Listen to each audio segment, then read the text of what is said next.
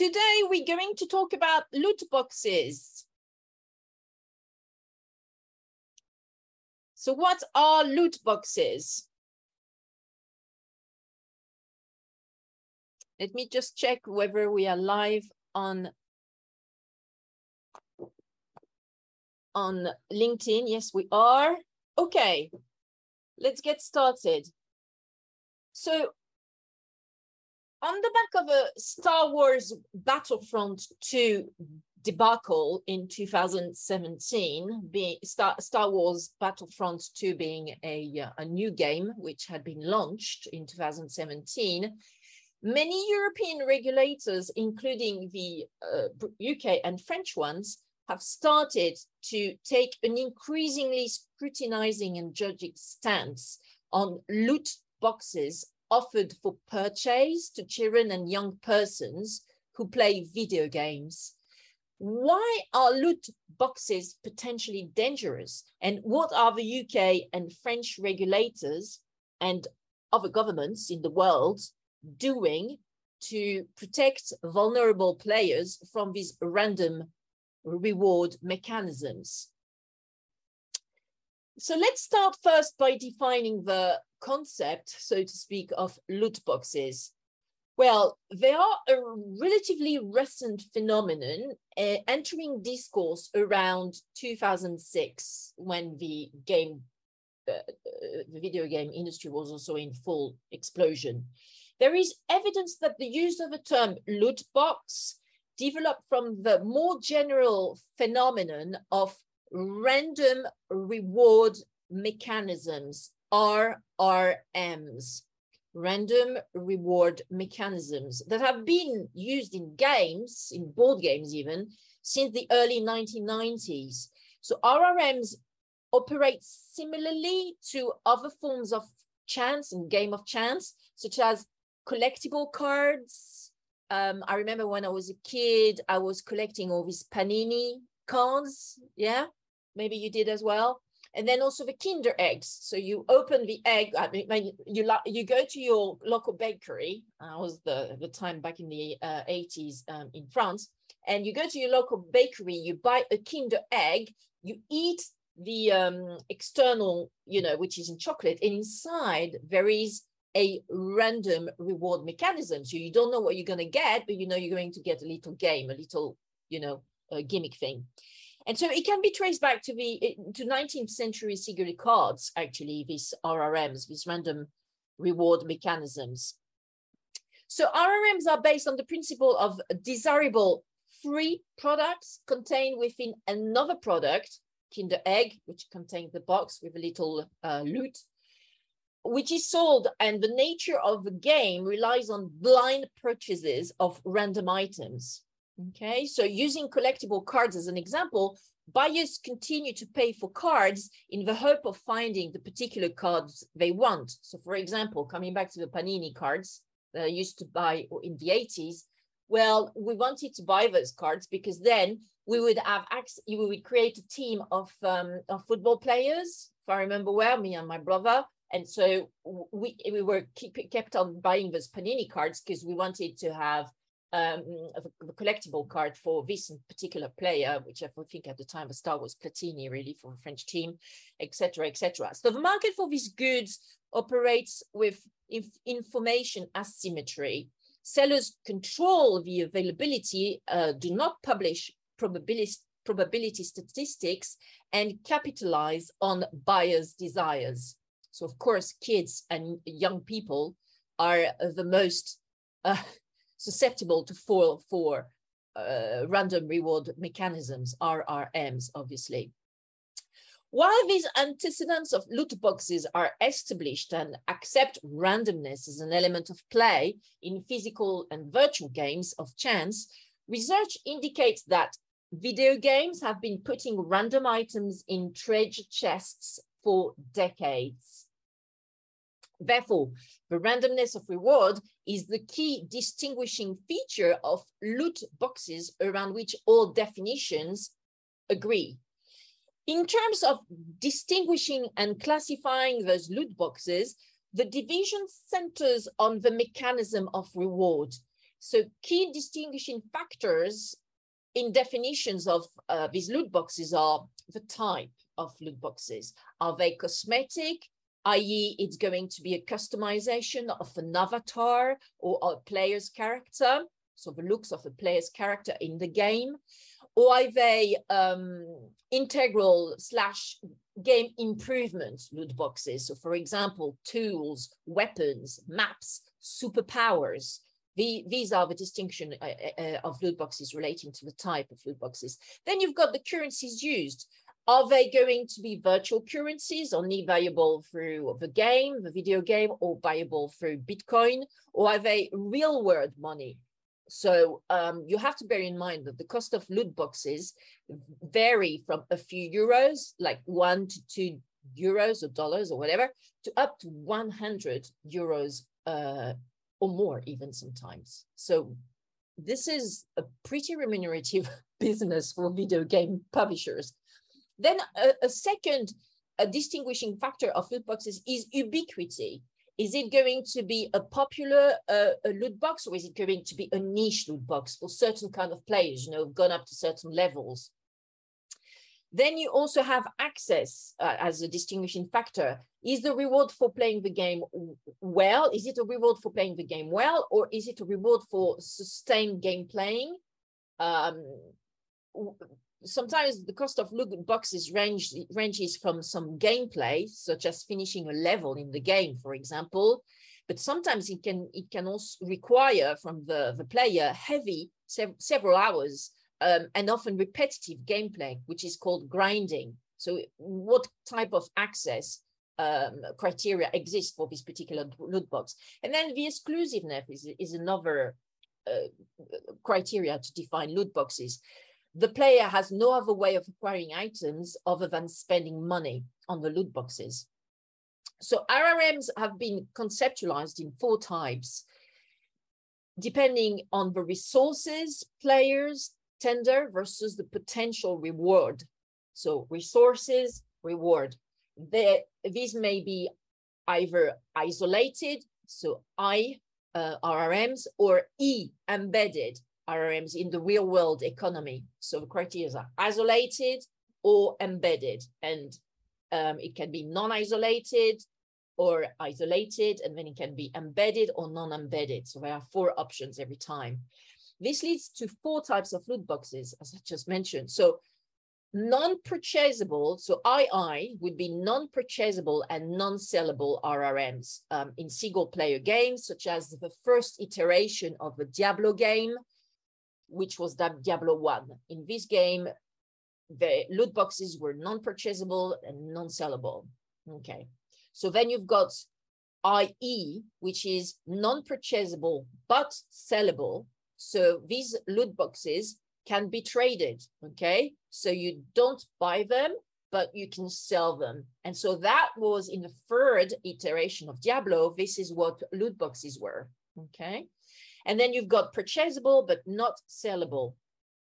And um, in this instance, uh, that can be bought, those loot boxes, as I said, through real real world money or virtual money, but they cannot be traded. And this is the kind of loot boxes that you have in the game called Overwatch. And then you've got purchasable and tradable loot boxes, so EE uh, loot boxes, which are can be bought and traded in multiple player games. And this uh, type of loot boxes is uh, available in Team Fortress 2, also the game called Counter-Strike Global Offensive, also called CS Go, and also player unknowns battlegrounds. So these, these the, the fourth I've just mentioned, this is the most tricky type of loot boxes for regulators as we go as we're going to discuss. So while some researchers consider that only EE type loot boxes, so the fourth one I've just mentioned, can be considered gambling, others like uh, um, the researcher Leon Xiao has XIAO, Xiao, which who is a, a fellow PhD researcher at Denmark University, have argued against that position, pointing towards the futuregalaxy.com case. So in this case, from 2019, uh, before 2017, sorry, a third-party website meant that game currencies and rewards that were isolated by design could in fact be traded on this particular website. So making them effectively embedded in this case.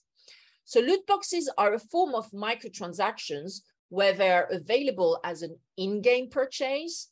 However, loot boxes are only one part of the in-game purchase market, of course. There are other type of microtransactions, but the basically particularity of loot boxes is, and the unique element is that the, the change mechanism. For other forms of in-game purchases, players will know what item they will receive in advance of purchase, unlike in loot boxes, there is this element of chance.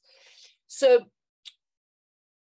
it has to be um, mentioned that um, loot boxes equal big money uh, for game publishers and um, game uh, studios in 2021, there were 2.96 billion gamers globally. I repeat this figure, striking figure, 2.96 billion gamers globally, generating 2020 revenues of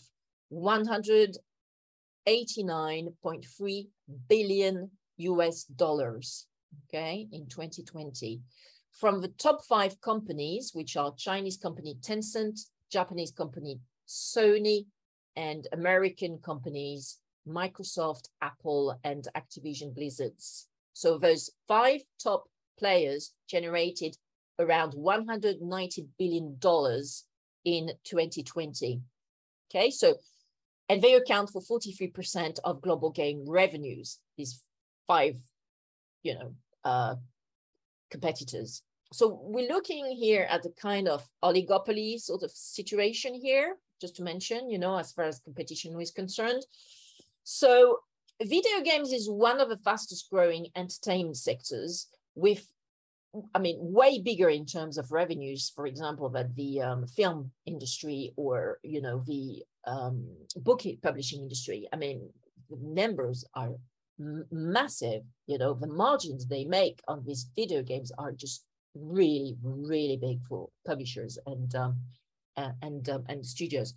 We, so the predicted there's a there are predictions predictions sorry of a compound annual growth rate of around 10% over 2022 to 2030 so the future is bright for the video games industry in this context loot boxes and microtransactions are highly lucrative revenues generated from loot boxes used in video games will exceed $20 billion in 2025, up from an estimated $15 billion in 2020. Big money. No wonder large studios such as Activision Blizzard and Electronic Arts have patented their loot box mechanisms to combat imitation. So in the latest thought leadership article that we published yesterday on our website, crefovi.com and crefovi.fr, you can actually find the written version of his content, which I'm discussing about today.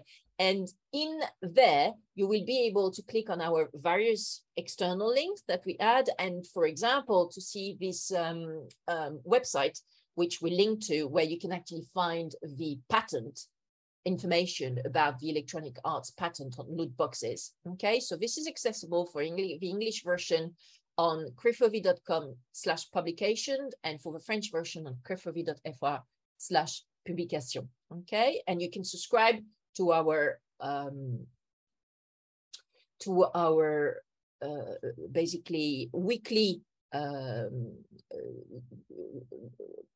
subscription plan uh, on, on our website, in our store. Uh, so crefovi.com slash store for the English version of the content or crefovi.fr slash magasin for the French version. Now, let's move on. So as explained in our article, which is also viewable on our database of, of um, um, restricted content, on Microsoft acquisition of Activision Blizzard, gamers access video games three ways So they can purchase the game. This is the first option. They can purchase the game for a set price. That is a premium purchase price model, which is the most traditional business model. And it is still used for traditional games like Grand Theft Auto 5 and Assassin's Creed, for example. Very traditional and well-established franchises by now. The second second access uh, uh, uh, uh, option is the subscription for a monthly, sometimes yearly basis for access to a game. So this is the model used by Blizzard Entertainment's World of Warcraft, which is perhaps the most successful game that utilizes this subscription model. Or the third way to access video games is downloading games which are free to play, but may have to execute micro microtransactions, we just mentioned in particular, with the loot boxes, in order to obtain discrete pieces of content. For example, for example, a player may spend a dollar on a new sword for a character or on a vanity item such as changing the color of a character's hair, like in the most popular PC game in the world, Riot Games Leagues of Legend which sells a variety of items that can customize the base game, which itself is given away for free. So this is the third and last scenario, i.e. the freemium model of distribution built around these microtransactions as a revenue stream that loot boxes thrive. The game is downloaded from digital platforms such as the App Store, Google Play, or Steam, with most players spending no money at all to play the game. Loot boxes are inserted into free, these freemium games as a mechanism for in-app purchases. Even if play, players do not wish to access loot boxes, they cannot avoid exposure to these features of the game. They will const constantly be reminded of the opportunity to avail themselves of the random rewards contained in loot boxes. So it's so super tempting. So um, all, it's very this element of chance that we mentioned before with you know probability to get something but um, um, we don't know exactly what probability is, is is to get that are loot boxes including the definition of gambling under the uk gambling act 2015 and french law uh, dated 12th of may 2010 which regulates French gambling? No. Loot boxes are not legally considered gambling in the United Kingdom and France. Concerns have been raised about whether the purchase of loot boxes is like a game of chance and therefore a form of gambling. Particular concerns have been raised about loot boxes within video games targeted at children or young people. In 2016, the UK Gambling Commission identified loot boxes as a potential risk to children as part of a wider review of gaming and gambling. The Gambling Commission subsequently stated that whether it has powers to intervene in the loot box market is based on a judgment of whether a particular activity is considered a game of chance played for money or money's worth under relevant provisions of the UK Gambling Act 2005. The Commission said that, and I quote here, where in-game items obtained via loot boxes are confined for use within the game and cannot be cashed out, it is unlikely to be caught as a licensable gambling activity. In those cases, our legal powers would not allow us to step in. The same conclusion was reached by the French Autorité de Régulation des Jeux en ligne, ARJEL, which has since been renamed as ANJ, Autorité Nationale des Jeux. In its 2017 to 2018 activity report, ARJEL concluded that loot boxes except the embedded embedded type loot boxes, such as in the games we mentioned before, Player Unknown, Battleground, Team Fortress, and Counter-Strike Global Offensive, which have been investigated already and largely resolved by ARJEL and other regulators uh, uh, uh, uh and the game industry together. So in this 2017-2018 activity report, ARJEL, the French uh, uh, regulator for gambling in France, concluding that loot boxes were outside the scope of French law dated 12th of May 2010, relating to the opening of competition and regulation in the sector of online money and chance games. So for French and UK gambling regulators, the games that are most commonly mentioned in the debate of loot boxes, of Overwatch, Star Wars Battlefront 2, and FIFA Ultimate Team, belong to the E embedded slash um, included type, so purchasable but not sellable RRMs, uh, re uh, random reward mechanisms. And thus, they do not meet the legal definition of gambling, those loot boxes in these games not every European company, company um, country, apologies, not every European country has taken this route though, with Belgium and the Netherlands ruling that the sale of loot boxes in certain circumstances is a form of gambling and of a national gambling legislation. Slovakia, another EU member state, European Union member state, also considers loot boxes to be gambling under its national law legal definition, but has yet to take regulatory action on them. And more recently, in 2022, Spain has committed to introduce new legislation to restrict the sale of loot boxes. Interestingly, on a more global level in Europe, the European Union, the European Union institutions, and in particular the European Commission, declined to take any significant targeted action to address the topic of loot boxes because the EU has little competence in the area of gambling, as this competence mainly lies with EU member states. As a result, in France, the United Kingdom, but also Denmark, Finland, Sweden, and the other EU member states, except Belgium, the Netherlands, Slovakia, and Spain, loot boxes are regulated by general, general national legislation on contracts and consumer protection statutory rules. There is no, in most European countries at, at this type, point in time, there is no focused and dedicated regulation targeting loot boxes. So why are loot boxes an issue as it stands? Well, as I mentioned in my introduction, a scandal erupted in November 2017 when the game studio EA suspended microtransactions in Star Wars Battlefront 2 following a furor over loot boxes hours before the game's launch. While other game developers and publishers had been embroiled in the controversy over loot boxes for a while, EA took the brunt due to the imbalance potentially caused by randomized loot in this competitive multiplayer shooter game. This is when more and more national gambling authorities and governments started to take the issues potentially caused by loot boxes really seriously and launched investigations in particular Belgium, as I mentioned, and also the Netherlands in 2017, but also the UK. Uh, moreover, a study published in 2020 by Wiley surveyed the 100 top grossing games on the Google Play Store and the App Store from Apple it found that 58% of the Google games and 59% of the iPhone games contained loot boxes.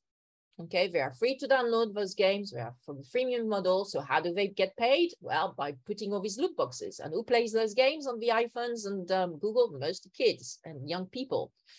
Of those that contain loot boxes, 93% of the Google games and 95% of the iPhone games were available to children aged 12 and over.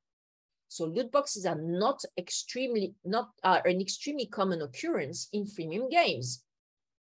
Also, loot boxes are becoming even more appealing to players because premium fashion brands and luxury labels such as Gucci, Burberry, and Nike are partnering partnering up with video games publishers to provide even more attractive and hype cosmetic and avatar custom customization options to players.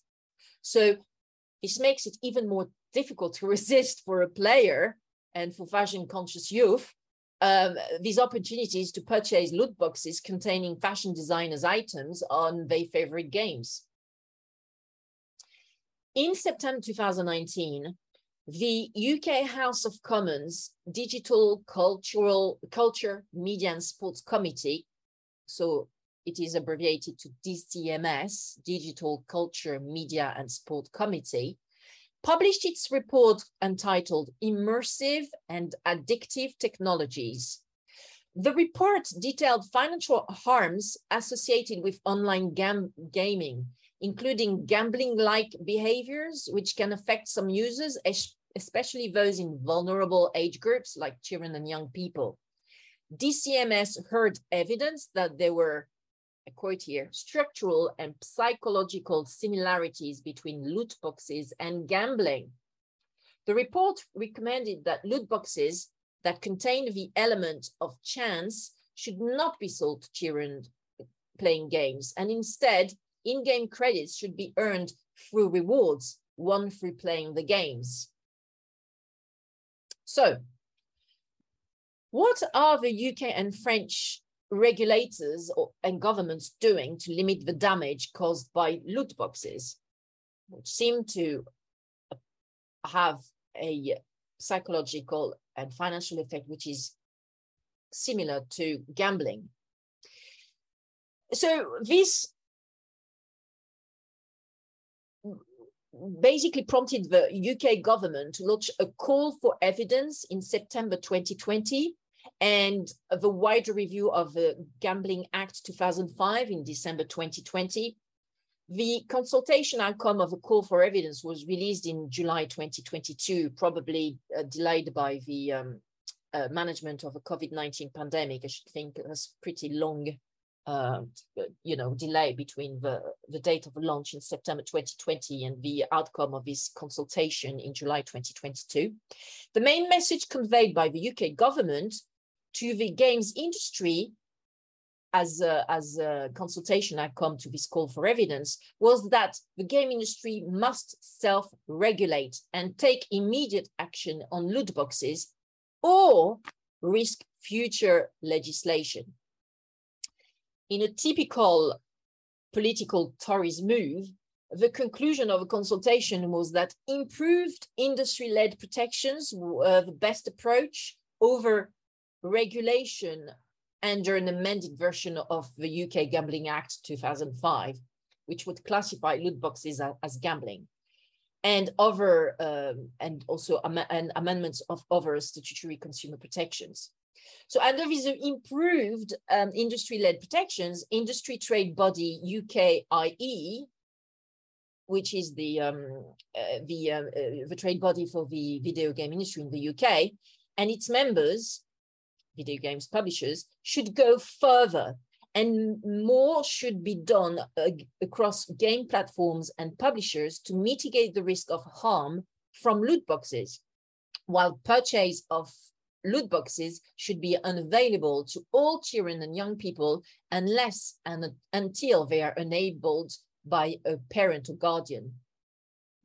So the view of the DCMS set out in its July 2022 conclusion to the call for evidence is that it would be premature to pursue legislation with regards to loot boxes without first pursuing enhanced industry-led protections it seems like a sensible approach. Tory or not Tory, it is a sensible approach, I should think. Um, but not too long should be should be um, uh, uh, uh should, should, should, basically the period during which this uh, uh approach to self-regulation should not be too long before another assessment as to whether legislative change needs to be imposed.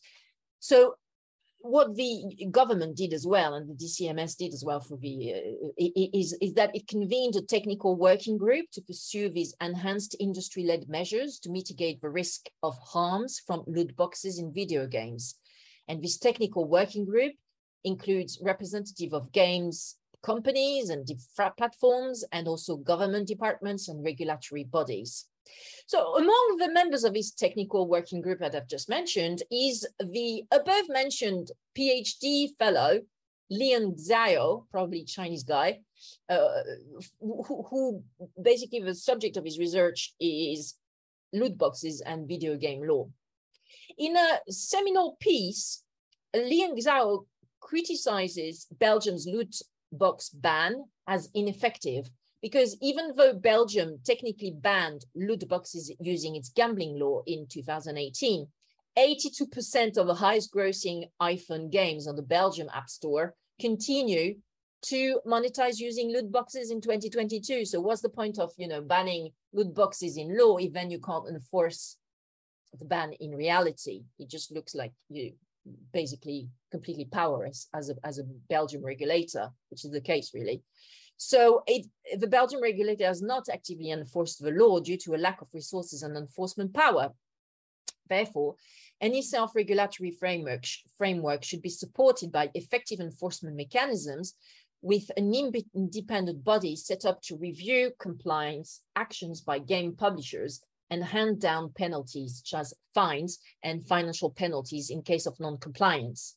Xiao, in his uh, article, recommends that funding of this for this enforcement task could be obtained through a mandatory financial levy on the gaming industry.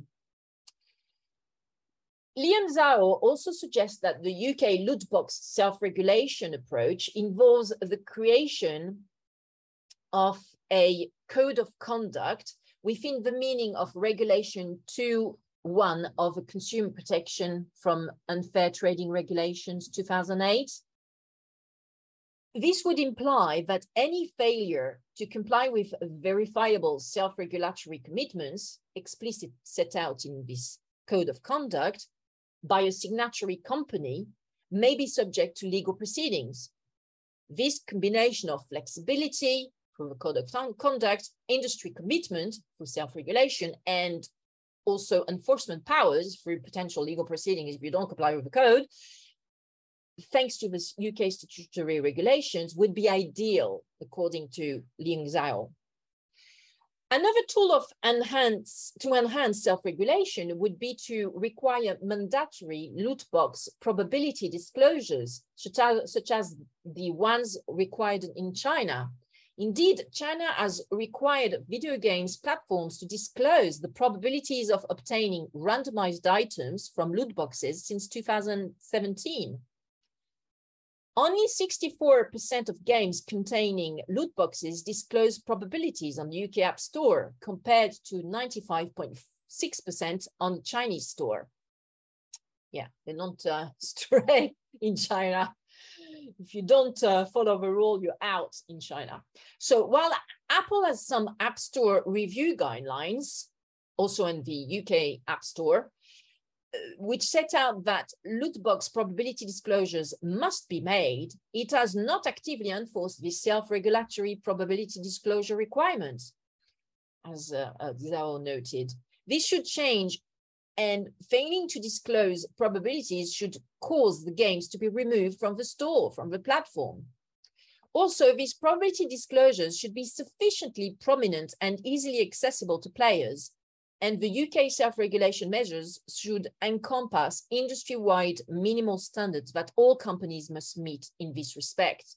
So Xiao is like, okay, let's do self-regulation, but you know, the Chinese way, yeah, like pushy, like tough, I'm, I'm, I wonder, to be honest, this is like a, I wonder whether the UK regulators are going to take such a pushy approach. It, it, it remains to be seen. But, you know, at the end of the day, if it really affects kids and, uh, uh, um, and young, young persons playing games in the UK, I think, frankly, they don't have an option. They really have to put the pressure on the um, video games uh, publishers. Another self-regulatory measure, according to Xiao, that has been uniformly applied is PEGI, um, in, and I quote here, includes paid random items label. Okay, so what is PEGI? It's the European Video Game Content Rating System provider, and it provides labels. Okay, and one of these labels that you can see when you buy the game is includes paid random items. meaning in plain English, include loot boxes. So um, this PEGI label would attach to any games containing loot boxes to provide additional information to players and parents. But PEGI label seems ineffective because it does not inform players and parents as to exactly how the loot box me mechanic can be identified so as to allow players and parents to avoid engaging with it once they bought the, purchased the game. Therefore, an improvement would be to specifically describe the loot box mechanic in the game and provide a choice in the options menu to turn the ability to purchase loot boxes on or off, potentially even with the default option set to off, according to Leon Xiao. And it, it, it seems like a very good suggestion, uh, I, I think. So while the UK is attempting to find the best way to force the video games industry to self-regulate on loot boxes and microtransactions, in particular by getting some support and um, and insights from um, basically experts like Leon Xiao. And France has completely lost the plot on the subject entirely. They are doing ARJEL uh, and, and French regulators are doing nothing about loot boxes at all, as far as I could see. Australia, in the meantime, has filed a loot box bill on the 28th of November 2022, so a few days ago, with its proposed legislation requiring games with loot boxes to be rated R18 plus and carrying warnings for parents in order to keep children from purchasing and playing games with loot boxes.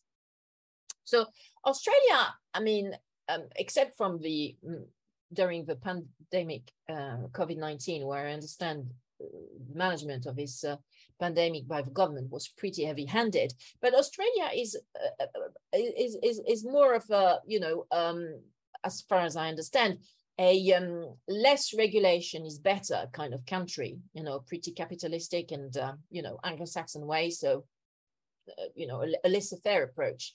But it's interesting to see in this instance that he really took such a strong stance against loot boxes. And it probably is a sign that quite a lot of kids and young people are suffering or making their families suffer because of um, this loot box thing. And, um, and it's probably having some pretty detrimental psychological effect and financial effects on these kids and family and their families.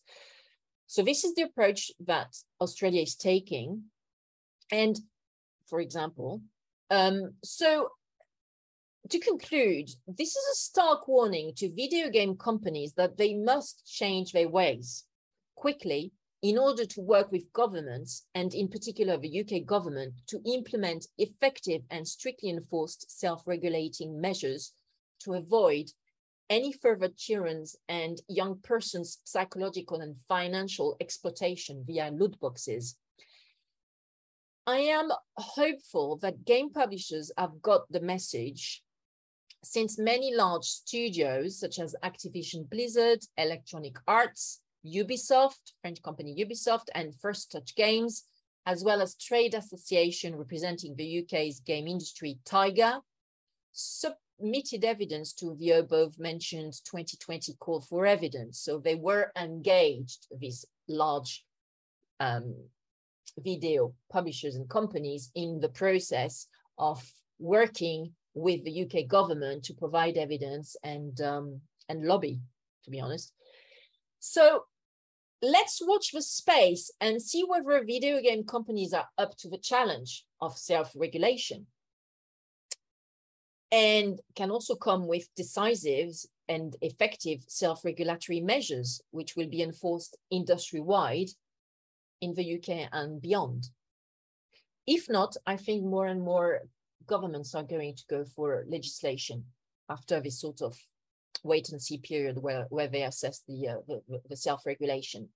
So if you are a game publisher, if you are a um, game editor uh, and uh, and uh, company, don't hesitate to come to us so that we can at Crefovi, our firm Crefovi, in order to discuss how to get engaged in this process of self-regulation for your um, the, the, DCMS, the UK government, and um, and also uh, uh, uh, trade bodies like TIGA and UKIE. um, and um, uh, we can we can support you in uh, in, in, in implementing the steps to um, make sure that loot boxes are um, available within the right remit. This is all for me for me from for now. Thank you very much for being here and listening to our content, curated content. You can subscribe to our uh, various channels on Spotify, uh, uh, our uh, podcast Lawfully Creative on Spotify, on Deezer, and frankly on almost every uh, podcast aggregating platforms and also on YouTube. We are also on YouTube and also you can listen to our content on our websites, crefovi.com and crefovi.fr. Bye for now. Thank you and see you next time. Bye.